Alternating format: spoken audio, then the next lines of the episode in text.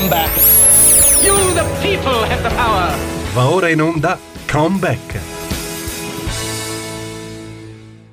Buongiorno, bentrovati su Comeback, il nostro appuntamento settimanale dedicato alla politica americana. Un buongiorno da Stefano Graziosi. Anche oggi non possiamo esimerci dal trattare la eh, delicata eh, questione della crisi ucraina, crisi che, lo sapete, a partire dalla metà della settimana scorsa eh, è andata eh, aggravando si sembrava in un primo momento che una distensione, una soluzione pacifica fosse quasi a portata eh, di mano, poi in realtà eh, gli sviluppi della situazione eh, hanno eh, preso una, una, via ben diversa, soprattutto perché la settimana scorsa sono eh, riesplose significative tensioni eh, nella regione del, del, Donbass, il che poi ha portato anche ad un aumento delle turbulenze dal punto di vista vista eh, politico e eh, diplomatico. Ricordiamo come si è eh, arrivati a questa situazione, la crisi ucraina in atto ha sicuramente delle radici eh, antiche, anche se altre sono invece più, eh, come possiamo dire, più recenti, anche contingenti sotto, sotto certi aspetti. La Russia eh, ritiene di eh, avere diritto ad una propria sfera di eh, influenza e eh, in questa uh, ottica uh, ha chiesto che ehm, la Nato uh, prenda un impegno formale non solo ad evitare che l'Ucraina entri nell'alleanza atlantica stessa, ma anche che insomma la Nato più in generale non si espanda più verso est. Questo è un discorso um, che eh, la Russia fa non solo per l'Ucraina, ovviamente in questo momento è l'Ucraina che tiene banco, ma anche per esempio per un altro paese eh, come la eh, Georgia. Eh, la Russia eh, ritiene eh, di essere stata tradita dall'Occidente perché eh, sostiene che nel 1990 eh, gli eh, americani avevano assicurato che non ci sarebbe stata appunto un'espansione della Nato in Europa orientale. La posizione eh, occidentale è ben diversa. A livello generale l'Occidente e gli Stati Uniti in primis eh, sostengono storicamente il diritto della Nato ad espandersi verso est, eh, dicendo fondamentalmente che in realtà eh, Washington anche nel 1990, insomma nei primi anni 90, non prese alcun impegno formale ehm, per appunto diciamo, eh, evitare che l'alleanza atlantica si espandesse eh, anche in Europa eh, orientale e che comunque ehm, il cambiare eh, del contesto storico e geopolitico nella fattispecie dopo il collasso eh, dell'Unione Sovietica avrebbe fatto sì eh, che fosse appunto necessaria questa, eh, questa espansione verso est. Inoltre la posizione occidentale, venendo al caso specifico eh, dell'Ucraina, è quella di ehm, difenderne non solo la integrità territoriale, eh, ma anche la sovranità e in questo senso, afferma eh, il fronte occidentale, il concetto dei russi di sfera di influenza non è accettabile perché appunto risulta lesivo eh, della sovranità eh, dei paesi, nella fattispecie in questo caso ovviamente stiamo parlando, stiamo parlando eh, dell'Ucraina. Ehm, quindi questo queste sono le due posizioni eh, in campo. Um, la Russia eh, nelle scorse settimane aveva inviato una proposta di trattato agli Stati Uniti chiedendo impegni formali eh, per lo stop dell'espansione della Nato a est, gli Stati Uniti eh, hanno eh, considerato queste richieste in gran parte eh, irricevibili e la settimana scorsa il Ministero della Difesa russo eh, insomma ha replicato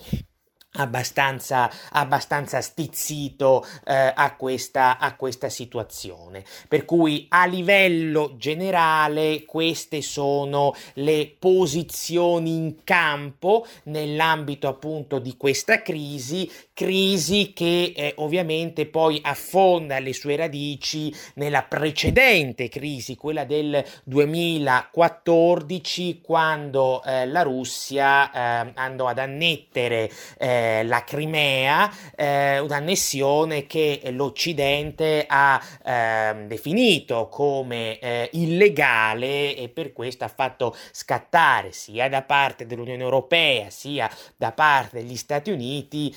delle sanzioni economiche eh, alla Russia. Ricordiamo che all'epoca tra il 2013, tra la fine del 2013 e la fine del 2014 in Ucraina si era verificato, eh, insomma, si erano verificate delle forti turbulenze eh, politiche. L'allora presidente eh, ucraino Yanukovych, piuttosto vicino ai russi, stava per firmare un accordo di intesa politica ed economica con l'Unione Europea, poi eh, aveva fatto un passo indietro per eh, avvicinarsi invece maggiormente a Mosca. Erano scoppiate delle proteste. Yanukovych Yanukovych si era dato febbraio 2014 alla fuga e di lì, insomma, sempre febbraio 2014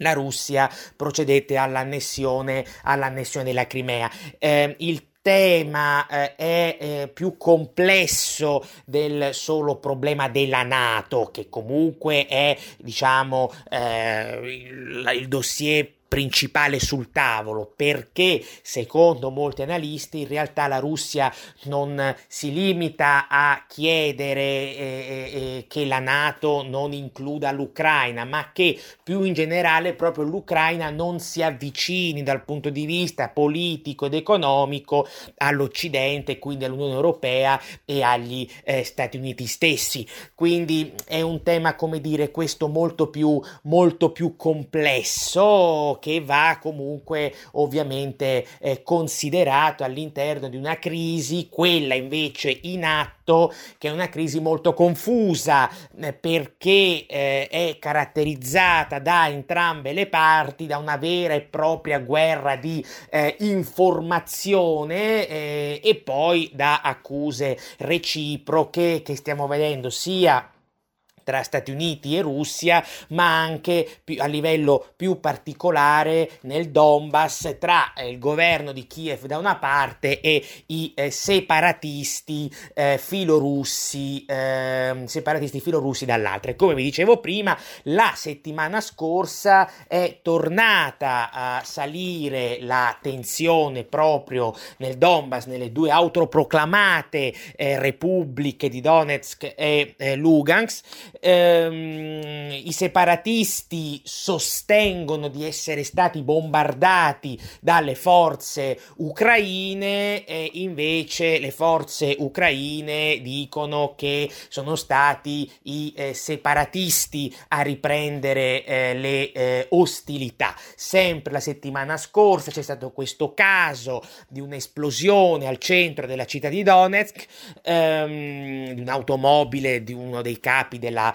della, della, locale autoproclamata milizia eh, popolare, i separatisti dicono è stato un attacco degli ucraini, gli ucraini replicano dicendo no, è stata una messa in scena per eh, dare la possibilità a Putin di eh, intervenire. Sempre la settimana scorsa, tra l'altro, i leader delle due autoproclamate repubbliche ehm, separatiste hanno eh, annunciato una eh, evacuazione di civili verso la Russia e la Russia dal canto suo ha detto che appunto accoglierà queste, queste persone. Secondo alcuni si tratta di eh, un atto politico eh, molto significativo perché potrebbe preludere a delle svolte eh, all'interno, all'interno di, questa, di questa crisi crisi. Del resto eh, il tema eh, del Donbass, come vi dicevo, sta diventando sempre più, cioè è sempre stato in realtà centrale, ma a maggior ragione sta diventando ancora più eh, centrale nell'ambito appunto di questa crisi eh, ucraina. E mh, se- all'inizio della settimana scorsa, sotto questo aspetto, si è tenuto un voto alla Duma. Ehm, che cosa è accaduto? Che la Duma Duma ha approvato una mozione che però non è vincolante di per sé in cui chiedeva in cui si chiede a Vladimir Putin di riconoscere formalmente le due repubbliche separatiste di Lugansk e Donetsk. Um,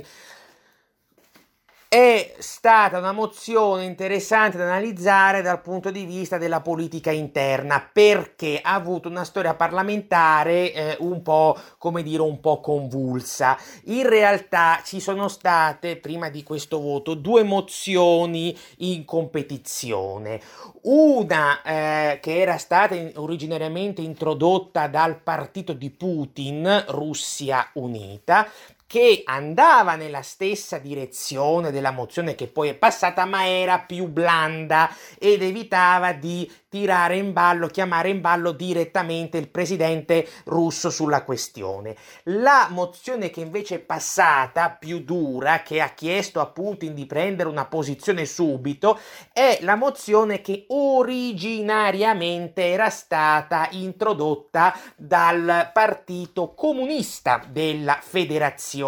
eh, russa. Insomma, questa mozione dei comunisti alla fine è riuscita a prevalere sull'altra l'altra mozione più blanda di Russia Unita, ripetiamo, il partito di Putin, e ehm, alla fine eh, è stata presentata al governo russo, il quale governo russo però l'ha messa nel cassetto, è intervenuto il eh, portavoce eh, del Cremlino, Peskov, che ha detto sì, a noi interessa, sta molto a cuore la, la questione del Donbass, però restiamo, restiamo ehm, diciamo, legati, ribadiamo il nostro impegno negli accordi di Minsk, perché è ovvio che qualora Putin riconoscesse formalmente le due repubbliche separatiste, questo significherebbe una sconfessione degli accordi di Minsk siglati nel 2015, quegli accordi che per ora sono rimasti in buona sostanza in gran parte lettera morta e sono difficilissimi da, da, da applicare, ma eh, attorno a cui eh, diciamo almeno ufficialmente si sta muovendo la eh, diplomazia in questi giorni, in queste settimane, ehm, eh, perché insomma abbiamo visto per esempio il recente viaggio di Macron a Mosca, e in quel viaggio Macron eh, a Mosca e poi a Kiev e in quel viaggio Macron con sostanzialmente ha detto che bisogna eh, rifarsi agli accordi di Minsk per riuscire a trovare una soluzione eh, in questa crisi. Quindi ci sono varie interpretazioni che si possono dare all'approvazione di quella mozione da parte della Duma. Ci sono quelli che dicono era una, strate- è una strategia coordinata con il Cremlino. In questo modo il Cremlino, pur prendendo tempo e quindi pur mettendo tempo temporaneamente la mozione nel cassetto, dice guardate attenzione io ho un'arma tra virgolette in più nella eh, diciamo così nelle trattative diplomatiche quindi se non fate quello che dico io comunque non riconoscete alcune delle mie richieste io allora sconfesso gli accordi di Minsk c'è però anche un'altra interpretazione, cioè che in realtà il, diciamo, l'establishment politico russo sia meno compatto di quello che si può credere e che magari eh, qualcuno dentro l'establishment politico russo abbia voluto mettere o in difficoltà Putin durante le trattative diplomatiche, quando è stato appunto approvato approvata questa mozione, ripeto, introdotta non da Russia Unita, ma dal Partito Comunista, ehm, poi approvata, cioè poi sostenuta da numerosi parlamentari di Russia Unita, ma non era quella la mozione originaria, ehm, dicevo, quelli erano i giorni, inizio settimana scorsa, in cui appunto sembrava, sembrava, poi non è stato così, che ci si avviasse verso una mezza distensione tra le parti e quindi potrebbe essere stata una volontà o di colpire politicamente Putin oppure di forzargli la mano per aumentare la posta perché ricordiamoci sempre che nell'establishment russo e questo politico russo e questo è un tema che nasce o meglio non è che nasce in realtà è più antico del 2014 ma che si è imposto si è acuito a partire dalla crisi del 2014 c'è un un'ala più filo occidentale, che quindi dice attenzione, non rompiamo del tutto i rapporti con l'Unione Europea e con gli Stati Uniti, un'ala invece più filo orientale, se vogliamo filo cinese, che eh, al contrario sostiene una, la necessità di una maggiore integrazione tra la Russia e la Cina e quindi cerca di spingere per eh, aumentare le fratture nei confronti dell'Occidente. Quindi all'interno di questa dialettica poi eh, il presidente russo deve più o meno difficoltosamente cercare di trovare, di trovare una sintesi. Quindi Bisognerà poi capire come si svilupperà la questione, come vi dicevo prima è molto significativo il fatto che ci sia questa evacuazione eh, di civili dalle due repubbliche autoproclamate, le due repubbliche eh, separatiste, eh, vedremo quello che succederà sul campo se poi Putin arriverà a riconoscerle formalmente. Se questo dovesse accadere, vi dicevo, eh, risulterebbe un, un um, diciamo appunto una sconfessione degli accordi di Minsk e poi insomma la, la crisi si eh, complicherebbe eh, ulteriormente. La posizione degli americani e degli ucraini, diciamo più che altro, più in generale degli occidentali, è che ehm, ci siano delle, delle dei, si, si, i russi stiano cercando di creare dei pretesti per eh, avere il casus belli dell'invasione. Ricordiamoci che eh, la Russia fa riferimento sotto questo aspetto nella sua politica estera alla dottrina Karaganov, eh, in virtù di cui ehm, eh, Mosca si eh, eh, riserva la facoltà di intervenire eh, quando ritiene che o dice che insomma i, i, russi all'estero, però diciamo nello spazio ex sovietico, siano in pericolo o in difficoltà. E quindi insomma questo potrebbe essere invocato, questo tipo di dispositivo, questo tipo di dottrina potrebbe essere invocato nel caso, nel caso avesse luogo un'invasione. Poi come vedevamo la settimana scorsa, in realtà quando si parla di invasione bisogna poi capire nel caso sempre si verifichi che tipo di invasione potrebbe essere, se un'invasione su vasta scala, e per esempio il presidente americano Joe Biden la settimana scorsa ha tenuto un discorso alla nazione in cui ha detto che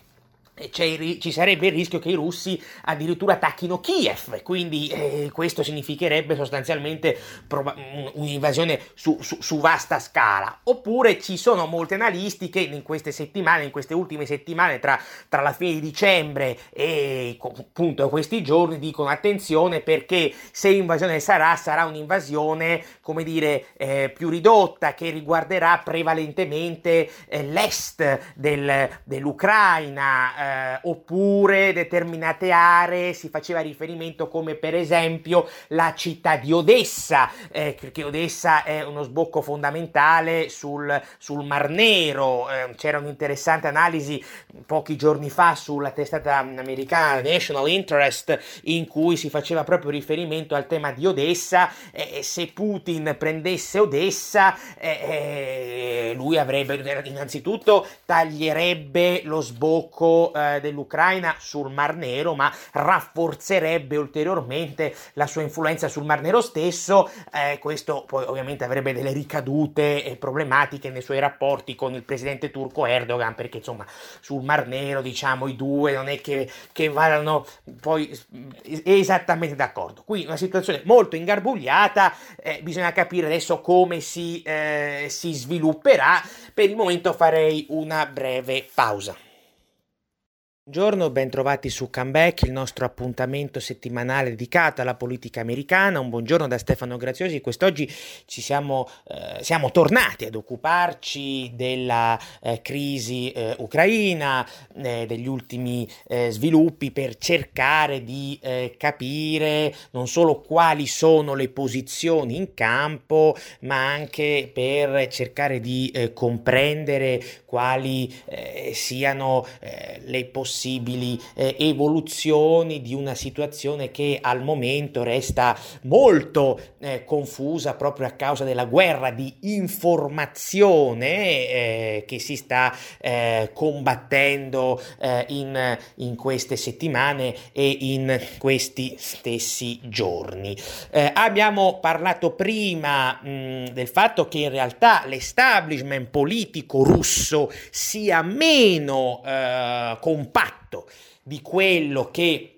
talvolta eh, si crede si vuol far credere, dall'altra parte scarsa compattezza si registra anche sul fronte europeo. Questo è un tema che abbiamo già affrontato tra l'altro nelle, nelle scorse settimane, ma che vale appunto la pena eh, riprendere. Eh, L'Europa non sta formando un blocco eh, compatto, tra l'altro abbiamo visto che nel tentativo di eh, ravvisare delle soluzioni di carattere diplomatico l'Unione Europea come istituzione non è che abbia fatto tantissimo. Diciamo che il ministro degli esteri europeo Borrell è rimasto almeno per ora, almeno finora, spesso e volentieri in, in secondo piano. Allora abbiamo visto vari viaggi di Macron, eh, del cancelliere tedesco Scholz, abbiamo visto il viaggio di Di Maio la settimana scorsa. Questa settimana eh, si recherà, eh, dovrebbe recarsi a Mosca il nostro premier Mario Draghi. Quindi abbiamo insomma una situazione eh, come dire un po' frammentata poi è vero che questi leader si coordinano tra di loro però è anche vero che ciascuno poi ha un po' i propri interessi da, da, da eh, nazionali da tutelare. Eh, Macron storicamente cerca una, eh, diciamo così, un allentamento delle tensioni con la Russia perché diciamo, ha anche, come dire, vuole giocare di sponda con la Russia su determinati temi relativi alla sicurezza, no? Ricorderete poche settimane fa ha fatto questa proposta il presidente francese di un nuovo patto di sicurezza da negoziare tra europei e russi, cosa che ha irritato i paesi dell'est Europa, i paesi baltici, la Polonia, ha irritato anche gli, eh, gli Stati Uniti. Scholz dal canto suo ha il tema del gasdotto Nord Stream Stream 2 eh, gasdotto, lo sapete, controverso rispetto a cui ehm, i paesi dell'est, sia la, la, Polonia ma la stessa Ucraina, eh, Ucraina che non fa parte dell'Unione Europea, però è sempre un paese dell'est e comunque sia, ma la Polonia si è coordinata eh, in, questi, in, questi, mesi nella sua opposizione al Nord Stream 2. Eh, quando Scholz eh, alcuni giorni fa è andato a trovare Biden eh, alla Casa Bianca, i due hanno tenuto questa conferenza stampa congiunta, mi pare ne parlammo anche la settimana scorsa, in cui Biden ha detto che lui... Ehm, nel caso di invasione russa bloccherà, si adopererà per bloccare il Nord Stream 2, un simile impegno Scholz non lo ha preso. Ricordiamo comunque che Biden a maggio scorso ha revocato le sanzioni americane al Nord Stream 2 che invece era stato Donald Trump a imporre alla fine del 2019. Quindi una situazione abbastanza complicata. E poi c'è l'Italia e l'Italia ha un tema energetico energetico, anche lei molto, molto pressante. Alla fine della settimana scorsa, venerdì scorso, Draghi, in conferenza stampa, lo ha detto chiaramente che l'Italia è esposta eh, sul gas e quindi ha detto che se ci dovranno essere delle sanzioni europee non dovrebbero essere delle sanzioni che prenderanno di mira l'energia. Draghi, vi dicevo, questa settimana dovrebbe, eh, dovrebbe appunto recarsi eh, in visita a Mosca. Il suo desideratum, lo ha detto più di una volta, sarebbe quello di riuscire ad organizzare un incontro tra il presidente russo Putin e il presidente ucraino Volodymyr eh, Zelensky per cercare di disinnescare eh, un po', diciamo, non dico alla radice, ma quasi questa, questa crisi. Eh, bisogna capire se ci riuscirà. Certo è che è improbabile che questo viaggio di Draghi sia avvenuto, avverrà senza, diciamo, la tacita, ma neanche dico tacita, la benedizione degli Stati Uniti. Non a caso la settimana scorsa Draghi e Biden hanno avuto un, un, una, un, un colloquio eh, telefonico in cui hanno discusso di crisi ucraina e con ogni probabilità hanno discusso anche di questo, di questo, di questo viaggio. Non è improbabile ritenere che in questa fase almeno Biden veda nel nostro Premier come dire, eh, un interlocutore europeo privilegiato all'interno eh, della crisi ucraina stessa. Perché? Perché per le ragioni suddette diciamo che la Casa Bianca eh, nutre un po' di irritazione nei confronti sia di Macron che di Scholz. Di Macron soprattutto proprio per le sue fughe in avanti, per le sue eh, posizioni controverse in materia di difesa europea, in materia di eh, alleanza atlantica. Poi al di là di questo c'è tanto altro, ricordiamoci che insomma i rapporti tra Washington e Parigi non è che siano proprio idilliaci, basta andare con la memoria a, settembre scorso quando ci fu la famosa crisi dei, dei sottomarini. Ehm, con Scholz c'è chi dice che Biden e Scholz vanno amore d'accordo, ma forse sarà anche così. C'è però da dire che Biden aveva investito molto negli scorsi mesi sul recupero dei, dei rapporti, delle relazioni tra Germania e Stati Uniti, ehm, rapporti che si erano de- deteriorati sotto Trump, ma anche sotto Obama, ricordiamolo, ed è anche in questo, diciamo, in questo tentativo che eh, di, di, di, diciamo di disgelo, di rasserenamento che Biden aveva probabilmente revocato le sanzioni al gasdotto Nord Stream 2 nel maggio scorso. Però questa, diciamo, arrendevolezza nei confronti dei tedeschi non ha pagato perché, dal punto di vista americano quantomeno, perché, come dicevamo prima, Scholz... Ehm, proprio per timore nei contraccolpi eh, rispetto al Nord Stream 2 in questa crisi sta mantenendo un ruolo fondamentalmente ambiguo e possiamo dire de facto sotto alcuni aspetti addirittura disallineato a Washington. E non è un caso che gli ambienti conservatori americani critichino, stiano criticando Biden da diverse settimane dicendogli come hai, hai revocato le sanzioni al Nord Stream 2, hai cercato di rilanciare migliorare le relazioni con la Germania e poi la Germania in realtà non insomma si muove autonomamente in questa crisi e strizza l'occhiolino a Putin più di una volta. Quindi questo potrebbe avere, come dire, un po' raffreddato eh, i rapporti tra il presidente americano e il nuovo cancelliere tedesco. Eh, tra l'altro va detto che è probabile che Biden si aspettasse che con il nuovo governo tedesco, in cui ci sono dentro i liberali, in cui ci sono dentro contro i Verdi, Berlino assumesse una posizione più battagliera nei confronti della Russia ad oggi e della Cina, ma ad oggi questo di fatto non è avvenuto al di là di qualche proclama. Ecco, alla luce di questi rapporti abbastanza turbolenti tra la Casa Bianca e l'asse franco-tedesco dall'altra parte, non è escludibile, come vi dicevo, che Biden stia cercando di eh, puntare di puntare su Draghi come punto di riferimento, scusate il gioco di parole, per cercare di risolvere, eh, di risolvere la, crisi, la crisi in atto. Vedremo quello che eh, accadrà, eh, certo è che insomma Draghi si avvia a una missione diplomatica in una fase della crisi che, come vedevamo nella prima parte della trasmissione, risulta eh, significativamente problematica e sempre, sempre più pericolosamente tesa. Poi certo, eh, i tentativi diplomatici stanno comunque mm, proseguendo eh, parallelamente a questa situazione. Sta- c'è stata una telefonata, per esempio, alla fine della settimana scorsa tra ehm, il capo del Pentagono Lloyd Austin e il eh, ministro eh, della difesa russo, eh, in cui ah, si è parlato di una de-escalation. Sempre questa settimana il ministro degli esteri russo Sergei Lavrov dovrebbe avere un incontro con eh, il eh, segretario di Stato americano Anthony Blinken, quindi vedremo quello che succederà, però insomma ecco, è una diplomazia che avviene all'interno di un contesto sempre più, sempre più teso, basti pensare che la settimana scorsa si è tenuto un, un consiglio di sicurezza all'ONU eh, in cui insomma tra Russia e Stati Uniti eh, si sono registrate significative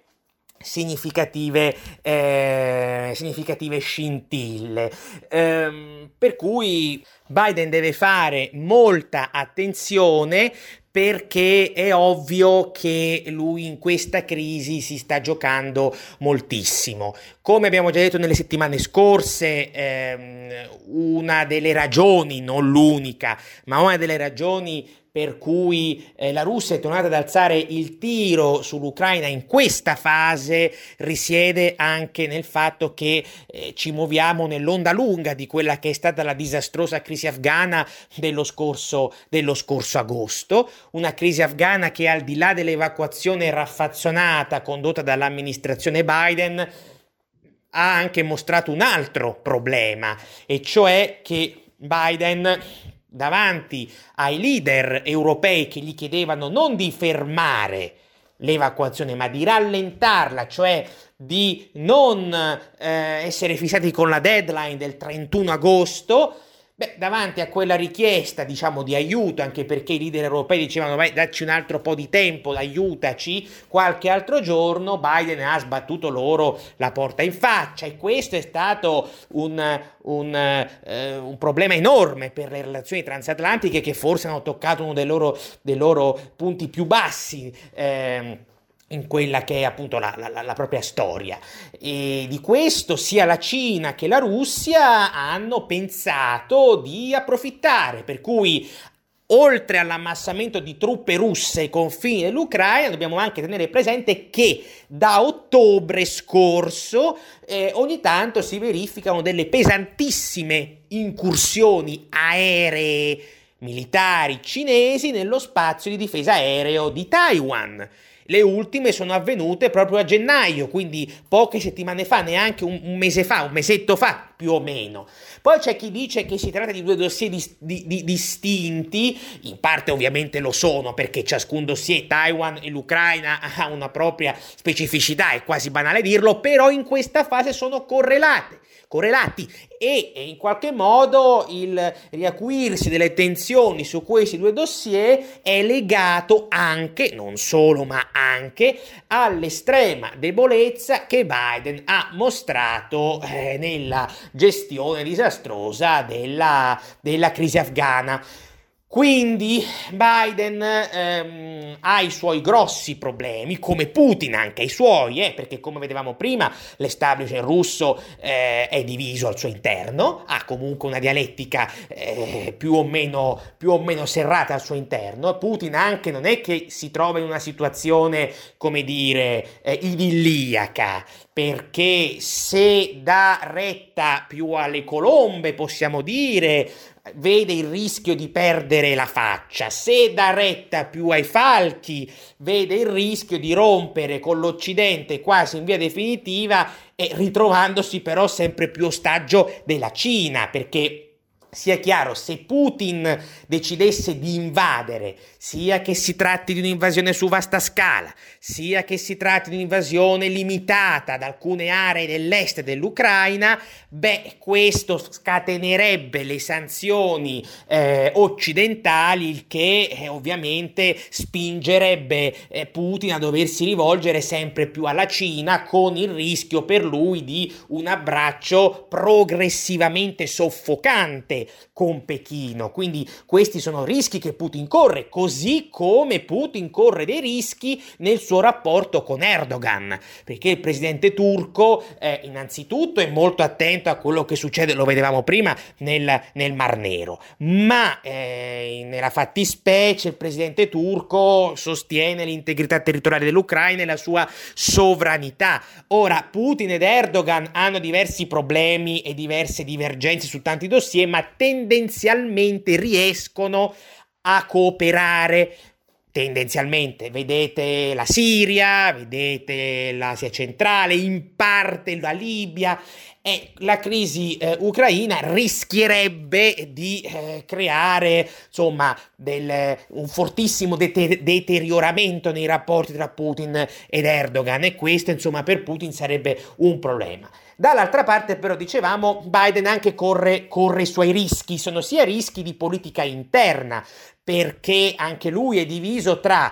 i, le colombe eh, che dicono vabbè ma non esageriamo eh, non, non, non, non, dobbiamo essere troppo bellicosi su un dossier quello ucraino che tutto sommato ci riguarda fino a un certo punto e invece i falchi che dicono no non dobbiamo perdere la faccia non solo è un tema di credibilità ma se l'Ucraina dovesse cadere o comunque anche in assenza di un'invasione finire nell'orbita russa per noi sarebbe per noi sarebbe un grosso problema perché rafforzerebbe la Russia e potrebbe rafforzare ulteriormente quella, quell'asse che eh, già abbiamo visto eh, all'opera in questi ultimi anni, ma che è stato rinsaldato a inizio, a inizio febbraio tra Mosca e, e, Pechino. Quindi Biden si ritrova in una situazione un po' come Obama nel 2014, quando ci fu la crisi della Crimea. La gestione di Obama eh, della crisi della Crimea fu giudicata da molti in America una gestione debole, una gestione eh, troppo blanda, eh, confusa, che effettivamente poi non ha conseguito grossi risultati. Obama mise sì le sanzioni, ricorderete, ma di fatto poi la Crimea è rimasta eh, in, mano, in, mano, in mano alla Russia. Quindi c'è un tema di politica interna per Biden, ma c'è anche un tema di eh, politica estera e di credibilità internazionale soprattutto dopo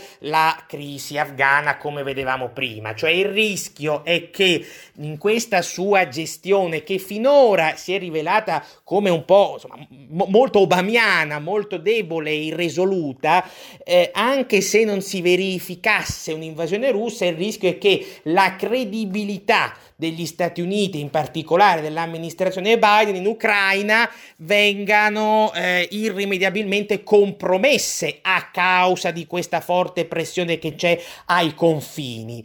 E questo nel medio termine potrebbe rivelarsi un assist a Putin. E se si rivelasse un assist a Putin va da sé che per Biden si configurerebbe una nuova crisi di credibilità internazionale similare, se non in alcuni casi peggiore, a quella che eh, si eh, verificò eh, in Afghanistan eh, lo scorso, lo, scorso, agosto. Quindi eh, anche il presidente americano eh, si trova all'interno di una situazione non molto, non molto piacevole, anche perché torna sempre la discrasia con quello che lui aveva promesso in campagna elettorale. Perché se vi ricordate, lui in campagna elettorale per attaccare Donald Trump aveva detto che avrebbe riportato l'America, la famosa America America's Back, che avrebbe rilanciato relazioni transatlantiche, che sarebbe stato molto duro sia con la Cina che con la Russia. Beh, insomma, eh, in questo momento, al di là poi della sola crisi ucraina, eh, perché ci sono tanti altri fronti, tanti altri dossier, non è che sembra che stia dando granché seguito a questa linea che aveva appunto promesso in campagna, in campagna elettorale. Quindi resta per ora il dossier ucraino, un dossier eh, fortemente complesso, con una buona dose di confusione, la tensione per il momento resta, resta alta, la Russia continua a dire di non avere intenzione di invadere, ma gli Stati Uniti sostengono di avere insieme ai britannici ehm, delle evidenze di intelligence che dimostrerebbero in realtà che questa intenzione ci sia e che addirittura la, l'invasione potrebbe avvenire in questi stessi giorni, in queste stesse ore, vedremo quello che accadrà se si eh, riuscirà ad avere una, trovare una soluzione di tipo eh, diplomatico, sperabilmente eh, o meno, insomma ci aggiorneremo poi la, seco- la, la prossima settimana. Io per oggi vi saluto e appunto vi do appuntamento alla prossima settimana, come vi dicevo. Una buona giornata da Stefano Graziosi. Come Avete ascoltato Come Back.